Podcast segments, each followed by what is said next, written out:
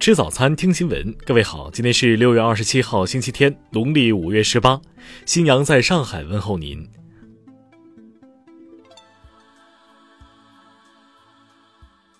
早安。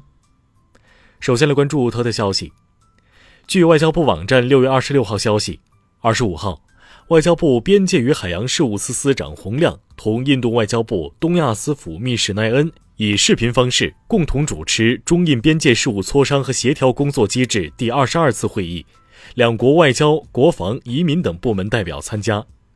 双方就边界问题和两国关系坦诚深入交换意见，同时按照两国外长达成的共识，巩固双方边防部队脱离接触成果，妥善解决中印边界西段剩余问题。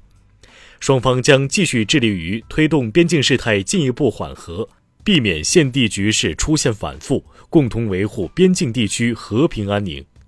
双方同意继续保持外交高层沟通，为妥处中印边界事态进一步提供重要指导，并积极筹备第十二轮军长级会谈，尽快通过边防热线确定具体时间和安排。听新闻早餐知天下大事。国家卫健委日前发文表示。我国各地区陆续进入高温季节，为做好新冠肺炎疫情防控常态化形势下的防暑降温工作，预防和控制中暑事件发生，要求各地做好防暑降温工作。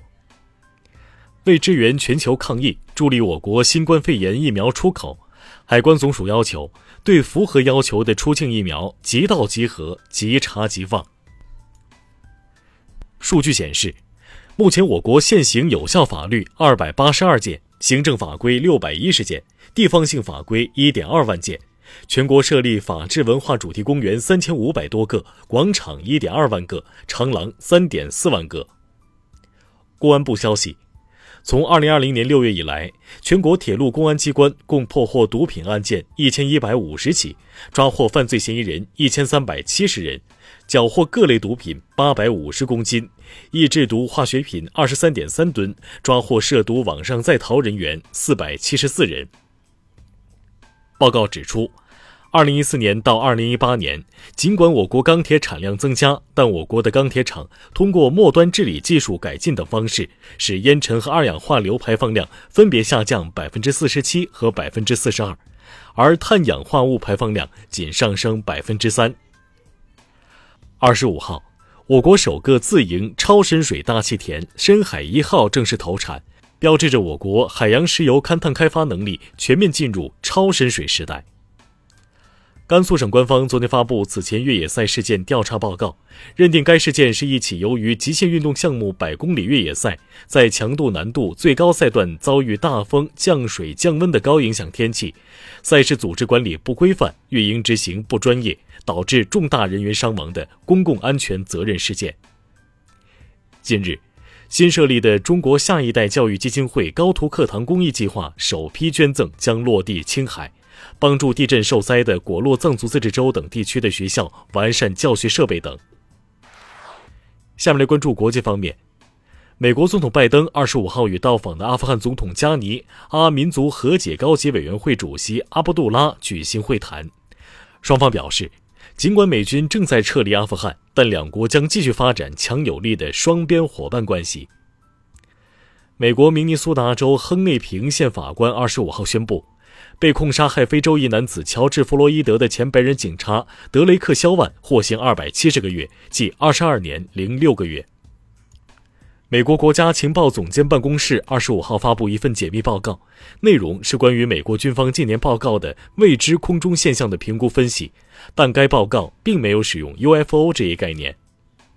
欧盟二十五号决定延长已生效七年的对俄经济制裁。制裁措施针对金融、能源和国防部门，还包括对俄武器和军民两用物品的进出口禁令。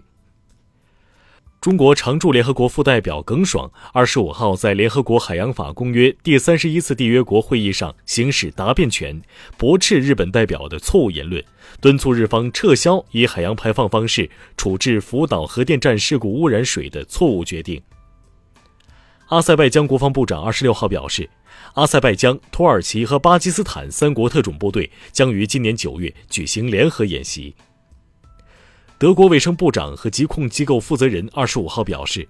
预计该国疫情将由于德尔塔毒株等因素出现反弹，提醒公众在室内坚持佩戴口罩，完成第二针疫苗接种。法国宪法委员会主席近日表示，要应对气候变化、生物多样性问题及新冠肺炎疫情等全球挑战，就必须坚持多边主义。他同时指出，中法两国可以成为维护多边主义的中坚力量。下面来关注社会民生。从五月底广州发生疫情以来，广州青年志愿者在全市一千零三十三个疫苗接种点和核酸检测点开展秩序指引、宣传指导、信息录入等志愿服务工作，累计上岗十二点四万人次，服务时长超过七十三点五万小时。河南商丘官方昨天消息，柘城县六点二五重大火灾事故发生后，柘城县委书记、县长、远乡镇党委书记、镇长已被免职。武术馆经营者陈某等三名涉事嫌疑人已被公安机关依法采取刑事强制措施。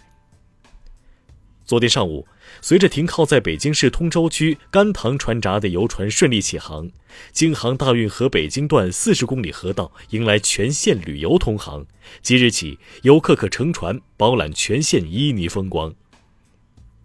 安徽铜陵设置无人智慧警局。智能政务机器人、业务受理机、证件发放机等一应俱全，无论办理户籍、车驾管、出入境等业务，都可实现二十四小时自助服务，不打烊。据中央气象台网站消息，本月二十六号到七月一号，浙江、安徽、江西、湖南等长江中下游地区将有新一轮较强降水，局地有暴雨或大暴雨。下面来关注文化体育。北京冬奥村昨天全面完工并交付北京冬奥组委使用。据悉，北京冬奥村秉承绿色办奥理念，采用国际领先的健康建筑金级标准设计建造，可为居住者提供舒适健康的居住环境。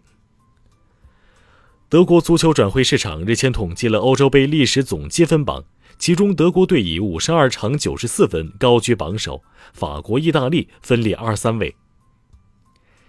近日。中国研究团队在四川自贡富顺县发现了一批保存良好的恐龙足迹，其中包括一个长仅十点二毫米的微小恐龙足迹，有可能揭示了兽脚类恐龙的早成性或极早成的发育策略。中国动漫博物馆昨天在浙江杭州开馆，这是我国首家国字号动漫博物馆。身处数字经济第一城杭州，该博物馆也插上数字化翅膀。借助 VR、MR 等手段，让观众参与互动体验。以上就是今天新闻早餐的全部内容。如果您觉得节目不错，请点击再看按钮。咱们明天不见不散。